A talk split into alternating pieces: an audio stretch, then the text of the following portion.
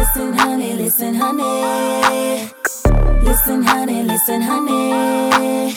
Listen, honey. All right, all my honeys out there, you got to listen up because I have a guest back on that many of you asked about when she was first on a few months ago. And so much has happened since. We have on today my my girl, Nikki Boyer. Oh, hi. Hi, babe. How are you? I love the glasses. You have this like beautiful business look to you during quarantine. Oh, really? Oh, that's shocking because I barely put on pajamas. I took off my pajamas today and I barely, barely put on lipstick. But that's nice to hear. Thank you. Beautiful. And and I and I hope that means you feel good too. I can't wait to jump into the last few months of your life because Nikki, mm-hmm. we were on Listen Hunnay a few uh, months ago. It was when you were launching your podcast, Dying for yeah. Sex. And when we posted your story, so many of you, my fam, reached out and had so many questions about Nikki's journey with Molly because Nikki was talking about watching her friend die from cancer and all of a sudden take this wild left turn into the curiosity of relationships and sexual relationships and all these these different things that women don't usually do. She removed right. the intuition of it. She removed the what if about it and just basically lived her life YOLO. I think everyone has had thought for one time, what if I what if I just did it? What if I just fucked it? What if I just yeah. didn't think about my emotions and just went for it? And the crazy part of this, if you guys followed the journey and went to listen to Dying for Sex podcast after Nikki was on, was that she did the entire interview knowing that Molly had passed by the time mm. of the interview. Right, that's right. That. You, you did all these interviews and you had to keep the secret that this friend you were talking about and this journey that you went with her through – she had passed by the time that you actually did the podcast. I know. You know, I hadn't really thought that through, like when I was creating this show with her, because when we started the show, she was alive and well. And then when we finished recording, things started going downhill. And it took almost a full year after her passing to get the show to premiere. So I had been carrying this for a long time. But what I didn't want to do, Jeannie, and I'm so glad you asked this question, is I didn't want two things. I didn't want to rob the people that were getting to love her. Um, I didn't want to rob them from the opportunity of falling in love with her as an alive person. Yeah.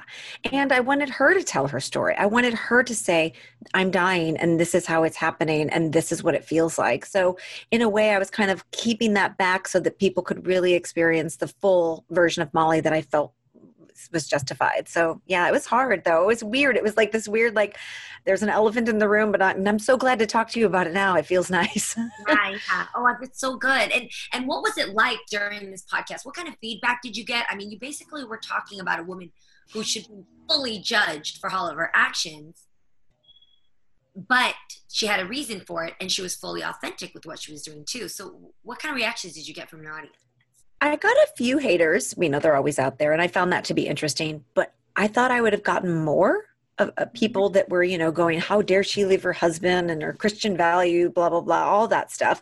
Um, how dare she do that and leave him behind?" But ninety-eight percent of the responses were, "Oh my gosh, this woman."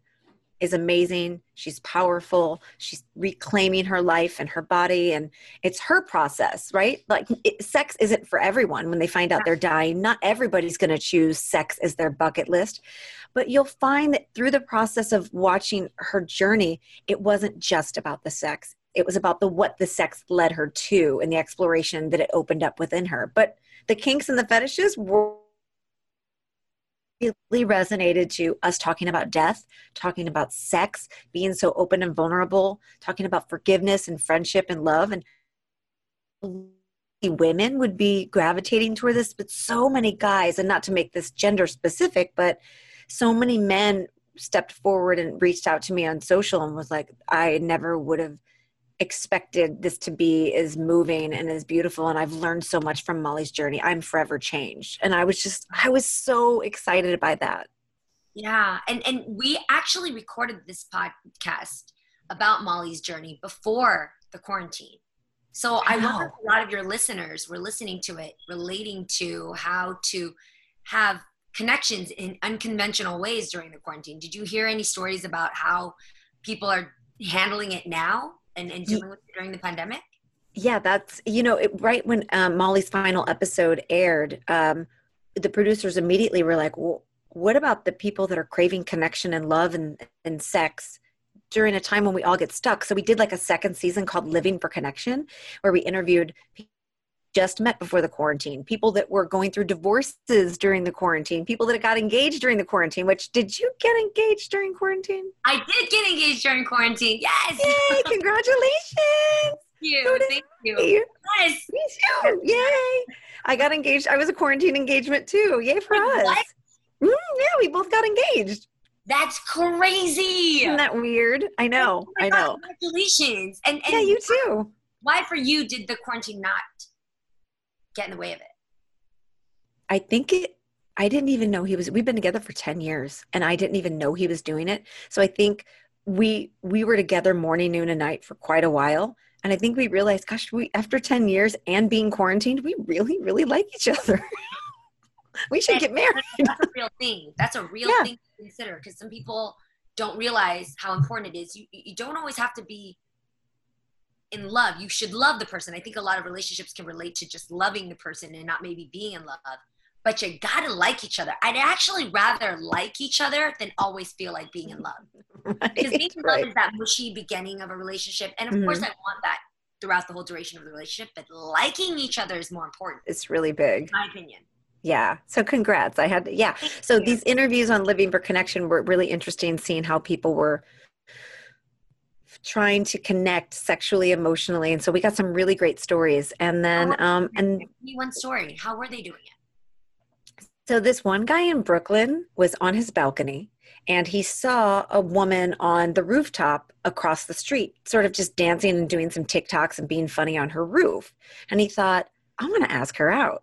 So he took a drone and he flew the drone over to her with his phone number taped and dropped it off and said, Call me. I'd love to take you on a date. So she sees the drone, writes down his number, and they go texting back and forth. So they had social distancing dates where he would send food to her on the rooftop. He would have the same food on his balcony, and they would have these sort of FaceTime social distancing dates. And then he, and then Jeannie, he rented one of those body bubbles that you can be in, and he rented it, put his body in the giant plastic bubble, and they took a walk in their neighborhood. No. Swear to you. Wait, so Swear to you. so are they still together? And did they ever did they ever do the horizontal mamba? Like, I don't even know who says anymore. I'm just trying to. I've got this new Trying to- trying to clean up my language a little bit. Let's just fly with me for a second, Sam. See I'm gonna play with you on that one. I'm gonna steal it, and I love it. Um, I here's the funny thing: we don't know, and we're gonna. I think we're gonna do a follow up episode because everybody wants to know if they ended up ever meeting. I mean, if you think about it, there's everyone's still sort of practicing this social distancing. Nobody's swapping spit, right? Everybody's being super safe. So I don't know. I can't wait to reach out and find out if they Yeah. did the horizontal mump. Yes, yeah, I know. It's just work with me here. It's I am. in the 40s where you try to use adult language, but you're still like you're down with the homins and being thoughtful. I want to ask this now Mhm. that that Molly has passed.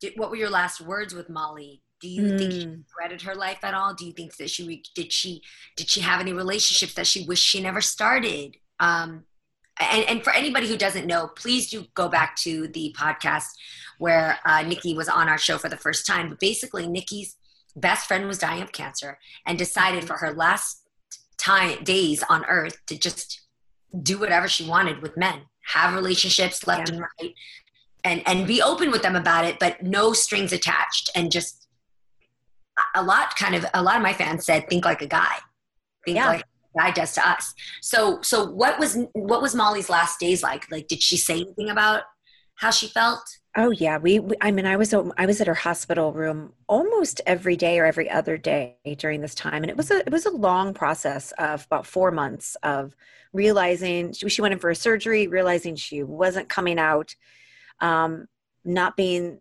stable enough to go home, and, and realizing, oh my gosh, I'm this is this is where I'm going to die, and and once she accepted that, it was it was really beautiful actually she finished her book she got her laptop out during the toughest days of her life, she wrote her memoir, which is out now. So we can talk about that later. But the book is a nice complement to the podcast because it sort of tells you the why, why she chose yeah. sex, who she forgave, what her relationships turned into, what she gathered from that time.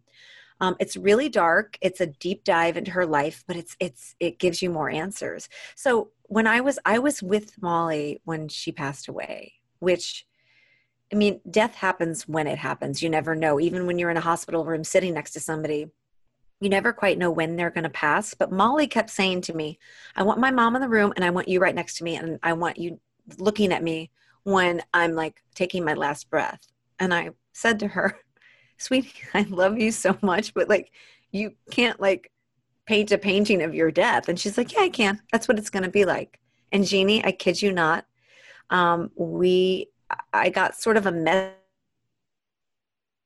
which is a whole other story for me to stay over on that particular night. I ended up spending the night. I fell asleep next to her and I woke up out of the blue because I felt something tapping my hand and I thought who, who, I thought a nurse was in the room. It wasn't the nurse. Her mother was sleeping next to her.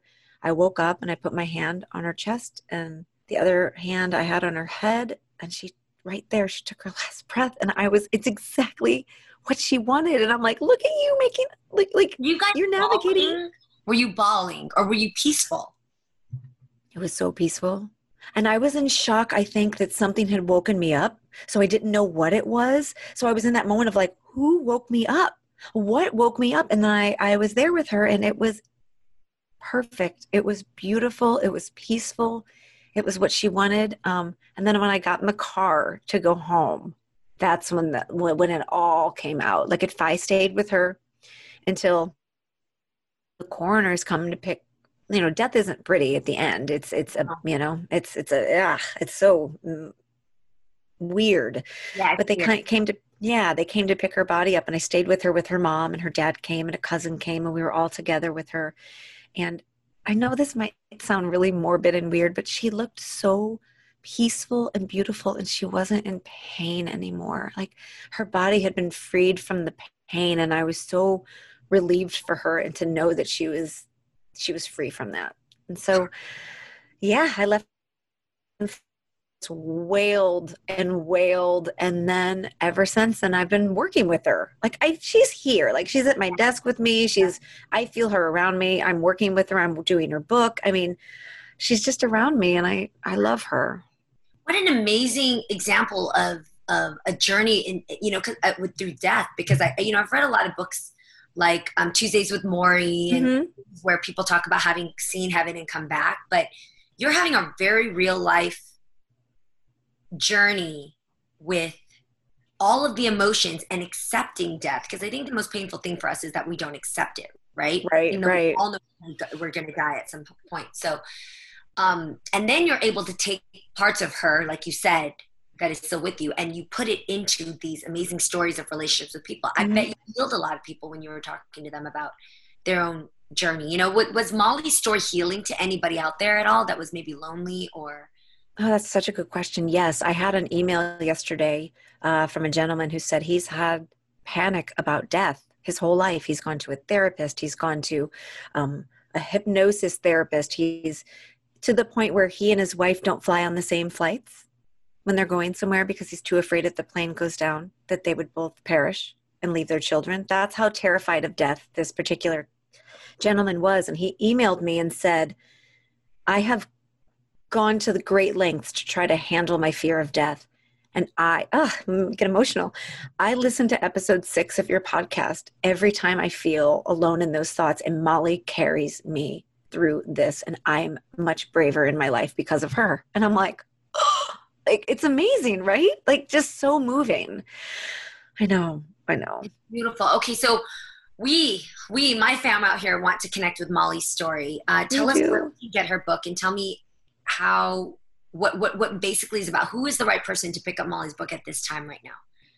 Well, I think if you're looking for like a pick me up, like a self help can't get through cancer guide, that this is not your book, right? Like it's not. Nope, nope, nope. Um, but what it is, I think if you have listened to the podcast and you're craving answers and a deeper dive into Molly's life, this memoir is dark. It's vulnerable, it's raw, it's funny. Um, it's about forgiveness. It's about being okay with life being messy. I think if you're looking for just a sp- the space within yourself to just allowing yourself to be a human, this is the book for you. If you're dealing with someone who has cancer, this is a book for you. If you have cancer yourself, I think this is a book for you because it allows you to peel back the layers of what's really going on inside of you. And Molly goes for it, and she inspires everybody else too. So the book is called Screw Cancer Becoming Whole, which is so her like you know f this and then also finding closure to becoming whole and learning how to really fall in love with yourself.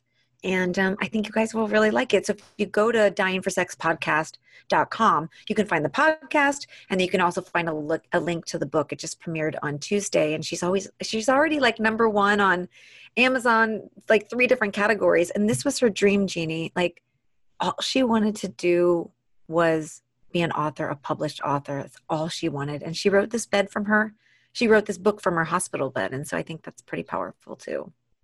My you know. always says that when we really examine how people go, even the most tragic of deaths, what comes from it, how it ignites lives to, to move and do things like how Molly ignited you to kind of carry out her story and in some ways yeah. your life, and then you enable yourself to touch other people's lives it was on purpose. The, to the very second that she passed yeah. was was oh. meant to happen.